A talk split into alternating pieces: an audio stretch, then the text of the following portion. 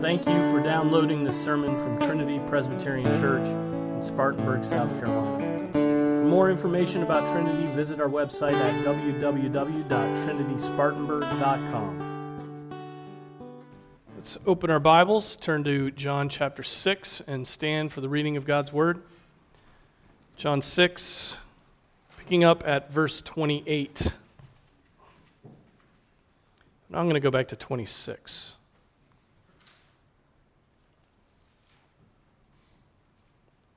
This is the word of the Lord, it is eternally true.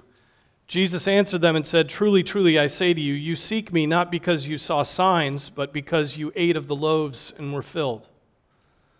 Do not work for the food which perishes, but for the food which endures to eternal life, which the Son of Man will give to you, for on him the Father God has set his seal. Therefore, they said to him, What shall we do so that we may work the works of God? Jesus answered and said to them, This is the work of God, that you believe in him whom he has sent. So they said to him, What then do you give for a sign? What then do you do for a sign so that we may see and believe you? What works do you perform? Our fathers ate the man in the wilderness, as it is written, He gave them bread out of heaven. Jesus then said to them, Truly, truly, I say to you, it is not Moses who has given you the bread out of heaven, but it is my Father who gives you the true bread out of heaven. For the bread of God is that which comes down out of heaven and gives life to the world. And they said to him, Lord, always give us this bread. This is the word of the Lord. Let's pray. Our Father, we thank you for your word. It is our nourishment, it is the strength that you give to us each and every day. So, Father, now as, as I preach your word, I pray that you would bless the words of my mouth, and I ask that you would bless every one of the meditations of all of our hearts. O Lord, our rock and our redeemer. We pray this in Jesus' name. Amen. Amen. Be seated. So we come back to this chunk uh, of Jesus' dialogue with the crowd that he, remember, just the day before, had miraculously fed. That was, that was the day before. He had just finished saying to them that they were not seeking him, but that they were seeking bread so that their bellies might be filled. And we left off with Jesus saying, Do not work for the food which perishes, but for the food which endures to eternal life, which the Son of God will give to you, for on him the Father God has set his seal. So do not work for that food, but work for the food which endures to eternal life, he says there. And that leads the crowd to ask him a question What shall we do so that we may work the works of God? They're responding to Jesus saying, Do not work, but work, right? Work for this. Don't work for that, work for this. And they're like, Okay, tell us what, what, uh, what are those works? And I think, I think they're sort of ignorantly latching onto that word work. What they have in mind is, is a law work, right? A law work that would, would earn them a place in the kingdom right? What law work can we do that would put God in our debt and, and he would have to welcome us into his kingdom? This is what the Pharisees would have taught them, right? They, they want to do the right kind of work so that God is in their debt and has an obligation to repay them for their good deeds. Their question is then, at its core, a question I think in the minds of those who think Works righteousness is the key, right? Works righteousness. You're righteous because of what you do. They had heard, you know, they heard Jesus say, You must work. And so now they want to know exactly what they have to do, what kind of works. They want to focus on the fastest route that, you know, they don't want to mess around. They want to get the fastest route to establish their own righteousness. Do you know how common that mindset is? I mean, are we aware how common that mindset is? Do you know that has been the mindset of man through the ages since Adam? Religion and ritual have been man's means, right? Religion and ritual, systems and works have been man's means, he thinks, to, to um, reach up to God. Right? Man's means to impress God, or man's means to, to um, put God in their debt. We see an example of this every time we go to the abortion clinic in, in Greenville. Right? They're there until exactly 9 a.m. when they go to breakfast are those who repeat the same prayer over and over and over and over and over again. They repeat that same prayer over and over and over and over and over again. And they hold a chain of beads, right, so that they, they know just how many times they've done it and just where they are in that liturgy. And they, um, and these works are their righteousness. Right? But it doesn't, it doesn't have to be Hail Marys that people rely on. They can rely on so many other things, right? Uh, many people rely on having, on having the right political views, right? That is your righteousness, that is your salvation. Um, being, there's a phrase that gets bandied about today that, that righteousness, well, you want to be on the right side of history. You've heard that? And it just makes no sense. I mean, history's a mess. you know? I mean, it's like there is no right side of history. History is, uh, I mean, from man's perspective, is just failure after failure after failure, okay?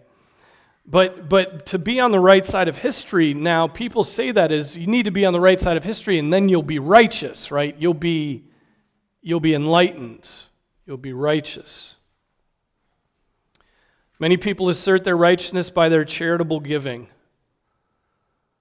I mean, not honestly, though, because they just want the tax write off. There's no such thing as like true charitable giving. The IRS has ruined it. I think many Presbyterians think righteousness is to be found in the size of your beard or the obscurity of the craft brews that you drink. The more obscure, the darker, the stranger the, the name, the more righteous you are. Right? Or, or one's, one's ability to tie a bow tie. Right? And Chuck, I know you're not righteous because your wife ties your ties for you. So praise the Lord. That's good. Substitutionary tie bowing or bow tying.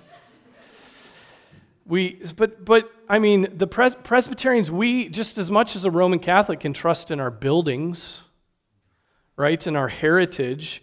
Uh, how many people go to ancestry.com and hope they find some connection in their bloodline to a king or a queen? You know, and, and they pray that they're not in line with, you know, some tyrant, Stalin. You know, it'd be terrible to find that out. And then where would your righteousness be? We, we all have within us an innate pride that pushes us to think that we can work our way into heaven and that salvation is something due to me because of something I've done. That's mankind. That is fallen mankind. We think way too highly of ourselves. We think we can climb up to heaven and impress God, the Almighty and Holy God. Ryle says, doing, doing, doing is their only idea of the way to heaven. Doing, doing, doing, doing. And what Jesus says to them blows this common mistake out of the water. Look at your text. He says, This is the work that of God. This is the work of God. Okay, ready for it? This is the work of God that you believe in him whom he has sent.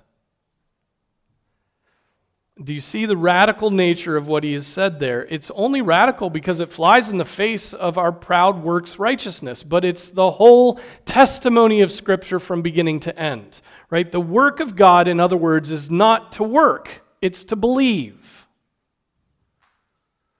That's it.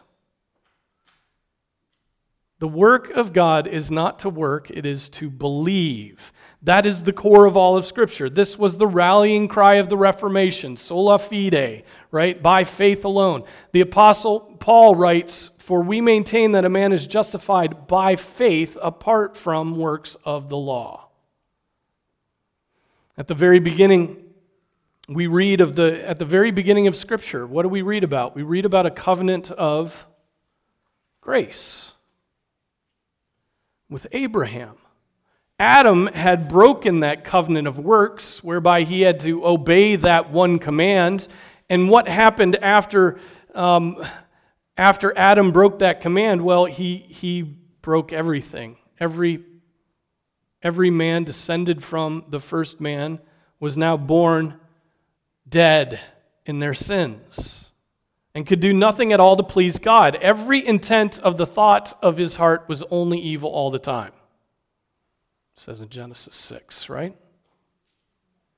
But to Abraham, read of how he became righteous. How did Abraham become righteous? Well, Genesis 15 lays it out for us. After these things, the word of the Lord came to Abraham in a vision, saying, Do not fear, Abram. I am a shield to you your reward shall be very great.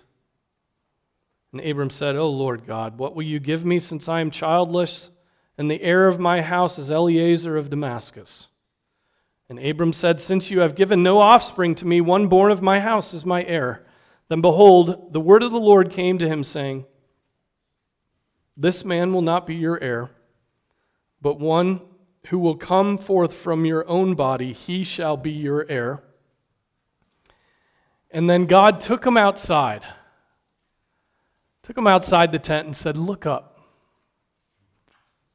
Now look toward the heavens and count the stars if you are able to count them. And he said to him, So shall your descendants be. End of story. Is that the end of the story? The next sentence is, is so important. Then Abram believed in the Lord, and God reckoned it to him as righteousness. There, he believed in the Lord, he put his trust in the Lord, he believed in the Lord, and what did he get from it?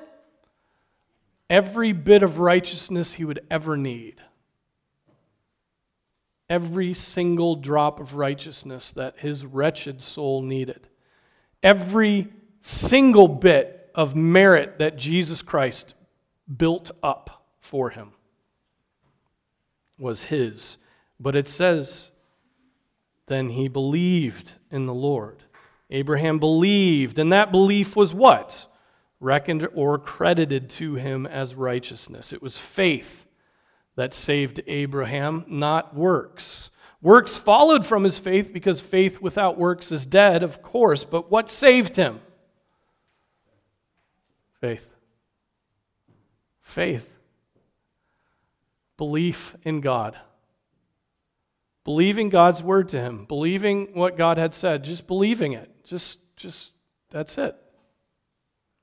In Romans chapter 4, the Apostle Paul reflects on God's covenant with Abraham and Abraham's faith, and he explains it all, he says in Romans 4 1, what then shall we say that Abraham, our forefather according to the flesh, has found? For if Abraham was justified by works, if he were justified in this different way, if he became righteous by works, he has something to boast about. He can go before God and say, hmm, You owe me. He has something to boast about, but not before God. For what does Scripture say? Abraham believed God, and it was credited to him as righteousness. Now, to the one who works, his wage is not credited as a favor, but what is due. right? It's not a gift, it's, it's just something he's earned. It's, it, the bill has come due, God's got to pay it. But to the one who does not work, but believes in him who justifies the ungodly, his faith is credited as righteousness. Just as David also speaks of the blessing on the man to whom God credits righteousness apart from works, blessed are those, listen to this, blessed are those whose lawless deeds have been forgiven and whose sins have been covered. Blessed is the man whose sin the Lord will not take into account.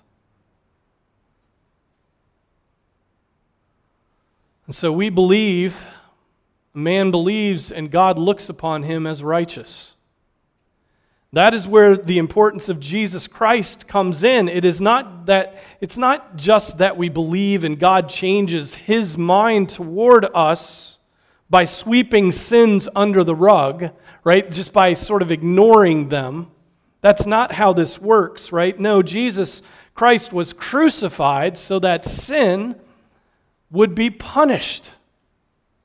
So that your sin would be punished. He stood in your place. Jesus was bruised for your transgressions. He was the lamb that was led to the slaughter. And so, Jesus, through his sacrificial death on a tree and his righteous keeping of the law, has done all the works so that when you believe, God is able to be just and the justifier of sinners. Just, just by believing.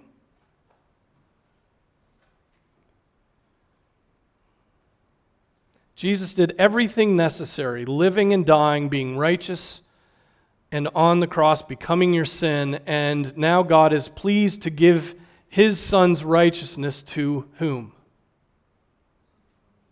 To those who believe. Those who believe. And what is believing? What is believing? The Apostle Paul gives an answer. If you confess with your mouth Jesus is Lord and believe in your heart that God raised him from the dead, you will be saved. For with the heart a person believes, resulting in righteousness, and with the mouth he confesses, resulting in salvation. And so, is that belief your one work that you have to do? Right? You gotta, you gotta think some thought and you gotta say something with your mouth. Is that the, the two halves of one work that you have to do? No, because the Apostle Paul says that even that belief is a gift. Even that belief, that faith that you have is a gift from him. It's in Ephesians 2 8 9. For by grace you have been saved through faith, and that faith not of yourselves, it is the gift of God. Oh, man not as a result of works, so that no one may boast. God hates the arrogant. God hates the proud. God hates boasters. Right? But there he is, right, giving the gift of faith. So, so belief, even this one thing that we would be tempted to say, oh, I'm going to believe even better than everybody else, is a gift of God. Even faith, even believing on Jesus is something that is given to man as a gift. What a marvel, isn't that? God, God does everything and then even gives the initiation as a gift. What a merciful God that He would do everything, that He would do absolutely everything for the salvation of His elect. He calls you to believe and to put your trust in Christ, what He has done, turning away from your own works. Right? And how arrogant of man to think that he must work and to think his pathetic works. Pathetic. I mean, your best work is pathetic. My best work. You know, to think that our pathetic works will merit the favor of a holy God, is there any higher proof of the corruption of mankind than the fact that he thinks he can please God by offering cheap and easy works. I mean, that is the proof of man's depravity. And how astonishing that many choose to seek their salvation by works when God offers it to them for free. Ho, everyone who thirsts, come to the waters, and you can have, and you who have no money, come.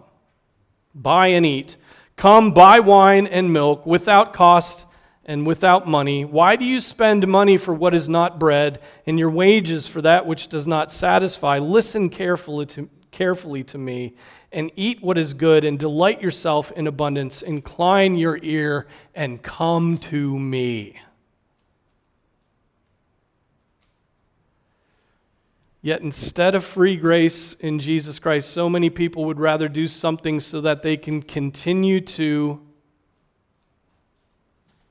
boast. Oh, boasting. Boasting. I mean, don't, don't we like to boast? We boast all the time about the stupidest things. We're boasters. Uh, um, there's a malignancy in man that refuses to give up credit that refuses to give up his boast. He would rather, you know, enter into the presence of God with his 24,000 Hail Marys, or his diplomas, or his poems, or his paintings, or his burnt offerings, or a detailed list of, you know, a detailed list of all the tithes and offerings he's ever made, or, you know, his straight teeth his straight teeth. Straight teeth. His body mass index. Hey, God, look at my BMI. He would rather do that. I mean, we would rather do that. We would rather retain that boast than receive the righteousness of Christ that is by faith. It is, a f- it is, in fact, true that there is a kind of annihilation to man's ego that comes with putting one's faith in Jesus Christ. It annihilates your ego.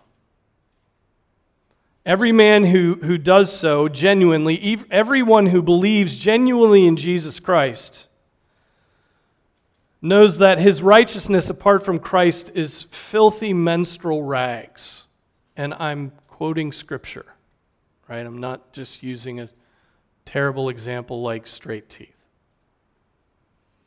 Right? Our righteousness apart from Christ is filthy menstrual rags that there, there, and so everyone who comes to faith knows that and that he is nothing, and that not only is he nothing special, but he is dead and has spent his life opposing everything that is good, right? Hostile in mind toward God. So when Christ calls a man, he, as Bonhoeffer says, bids him come and die. Die. That's all. Believe and then die. Believe and then just be annihilated in your, yourself. Believe and just see how everything you thought had significance by the, the, because of how it was produced by your own strength is actually just sin. But many people still would rather have their boast than have life in Christ and lose that boast. What a realization it will be for, for those in hell that they refused Christ because they wanted to brag about their own accomplishments. Oy. For much, much less than the whole world, many forfeit their own souls. Ryle says exhortations to work excite no pre- prejudice and enmity, it is the exhortation to believe that offense.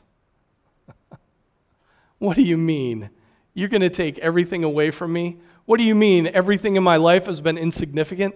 Don't you know I spent six years getting my doctorate? I mean, you're going to take that away from me, Jesus? Don't you know I worked for NASA? I mean, don't you know that that I, I can actually skate through the skateboard park and not bash my skull in? I spent hundreds of hours learning those moves. Don't, don't you know that? Don't you care? right? And, and, we, and, and so we get offended. And, and so when we're told to work, man, ever, ever, no one gets upset. Work, work, work. Yeah, you, you are special. You know, yes, you can do it. You can do whatever you set your mind to, right? Be all you can be. Right? Do, do, do, do. And no one gets upset about that. But the minute you say, believe, well, you're, you're just blowing up everybody's, everybody's facade. You're taking out their well painted facade and blowing it up. And that's why I say there's a, there's a kind of annihilation to ourselves that comes when we put our faith in Jesus Christ. The crowds respond to Jesus' call to believe in him. They say, What do you do for a sign so that we may see and believe you? What work do you perform? Now, we all know what is so crazy about that statement, right? They've just received the sign of the bread and fish. They've just seen a miracle, and no doubt they've heard or even seen others, right? And here now that Jesus says to them, Believe in me, they demand proof. Do some works, and then maybe we'll believe. Give us some reason to believe in you, they are saying. In other words, they want to live by sight, then their faith will follow. But faith is that which brings sight, right? Faith is that which will bring sight of Jesus Christ. Faith, that gift that comes with the indwelling of the Spirit and rebirth by the Spirit, opens the eyes of the blind. And faith is what apprehends the glory of Jesus Christ. So they want sight before faith when it is faith which brings sight. That's what they're doing here. And this is and yet Jesus has given them so many sights. And this is precisely why they, they so quickly forgot, or perhaps they never even understood what they had seen the previous day. They did not have eyes to see it or ears to hear it. They did not have eyes to see it, and so, like blind men, they, they didn't see. Right? And remember, this was what the Jews frequently demanded of Jesus give us a sign, show us something of your power, show us something. The Apostle Paul summarizes the Jews' approach to Jesus when, when he says of them in 1 Corinthians the Jews ask for signs and the Greeks search for wisdom, but that's not what we're going to give. We're going to be handing out Christ crucified through the preached word. Right? We preach Christ crucified to Jews a stumbling block and to Gentiles foolishness. The Jews don't like it because it's not a sign, and the Gentiles don't like it because it's not their philosophy. Are you waiting for some kind of sign too? Is that what holds you back from Jesus Christ? And that's a pity because God has filled this world with signs. He's filled this world with signs the glory of the human mind, the beauty of the sunrise, the vastness of this universe. Right? And, and more than all of those things, the Word of God, right, which brings to you every evidence you ever need to see, to know, to believe, and to trust in Jesus Christ. There are none so blind as those who will not see. Right? And God has placed these things in front of you and placed the Word of God. Now, at this point in the text, the people get nasty. The crowds get nasty. They bring up Moses. Our fathers ate the manna in the wilderness. As it is written, He gave them bread out of heaven to eat. I believe what they're doing at this point is saying that Jesus has done nothing that hasn't been done before. Uh, you know, Moses did this. This is, you know. So perhaps, uh, you know, they, they do remember what he did, but they are not impressed. Like a magician who, who pulls a rabbit out of a hat for the hundredth time. We're like, okay, not impressed anymore. Right? Seen that before. Remember verse 2 of chapter 6. Verse 2 of chapter 6 says they followed Jesus initially because of the signs. They've seen other signs. And, and then they want to make him king. And then he rebukes them, and then they are not impressed. Right? They're just so fickle. They, they are so uh, blown about, so swayed by their opinions.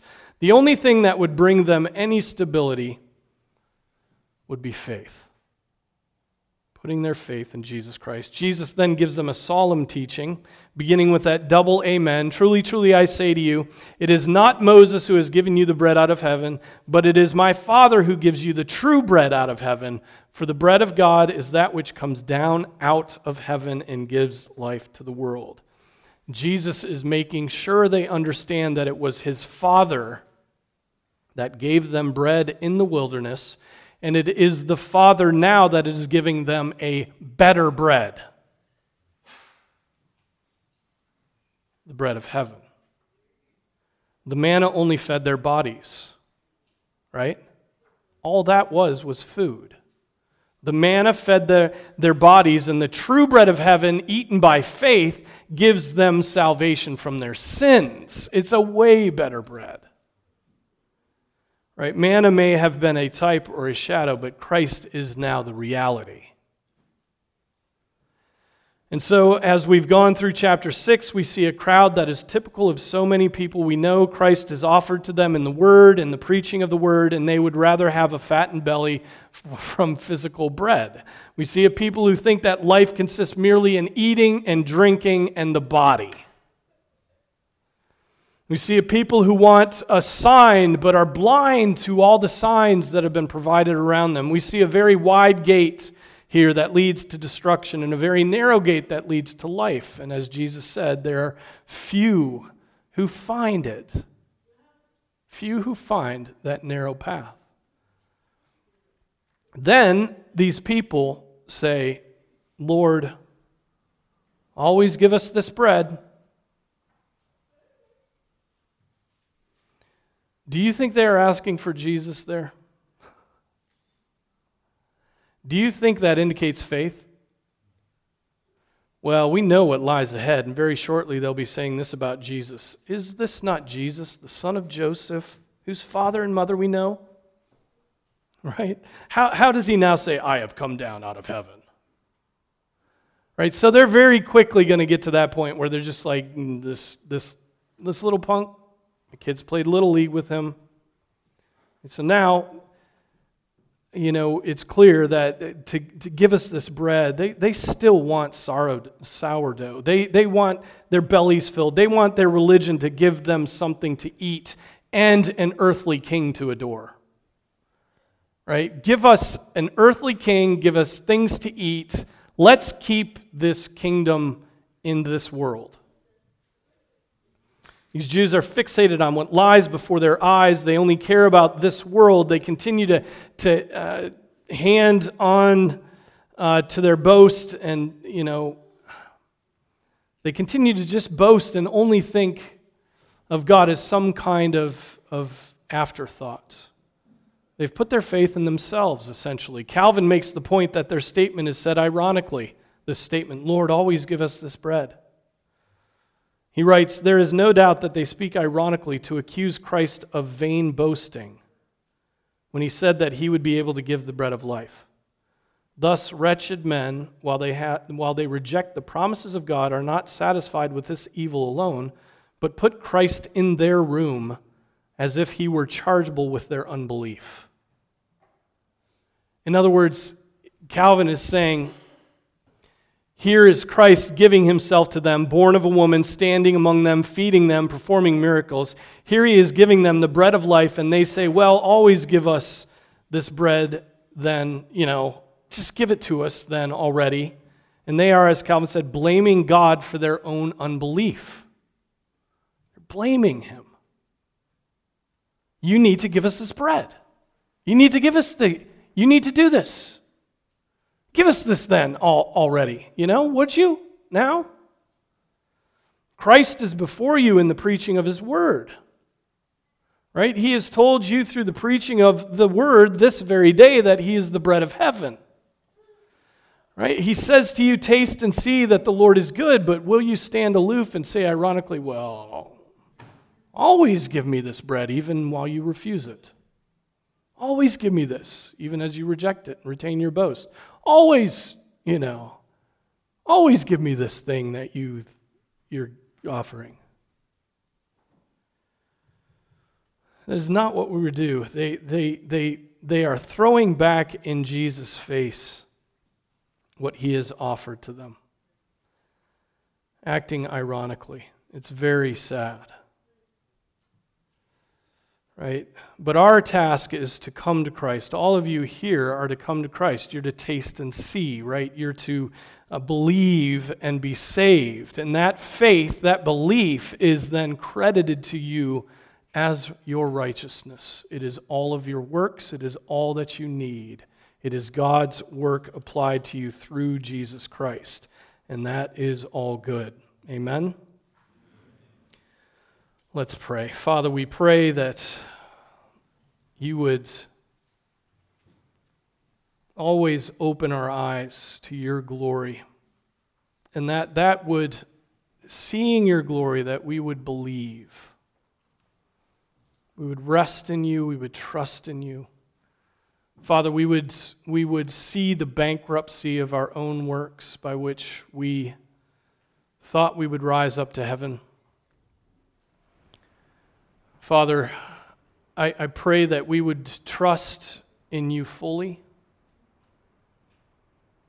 that our faith would be the faith that believes that you are and you are a rewarder of those who seek you. And how stupendous, Father, that you supply that faith to your children. You give them that faith as a gift. We will eternally praise you and thank you for that gift. We will rest in you and just be in awe that we were put on that narrow path by the faith that you gave to us.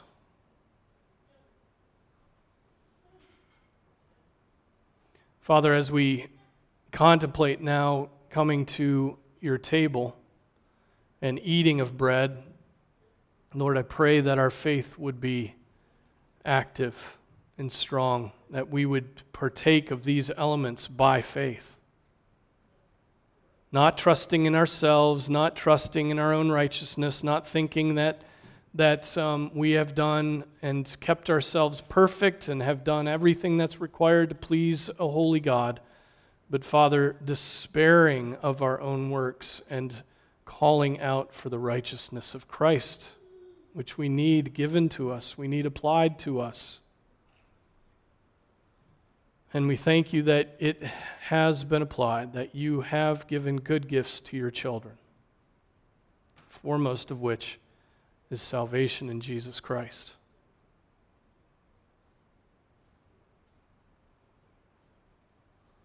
Father, I pray this in Jesus' name. Amen.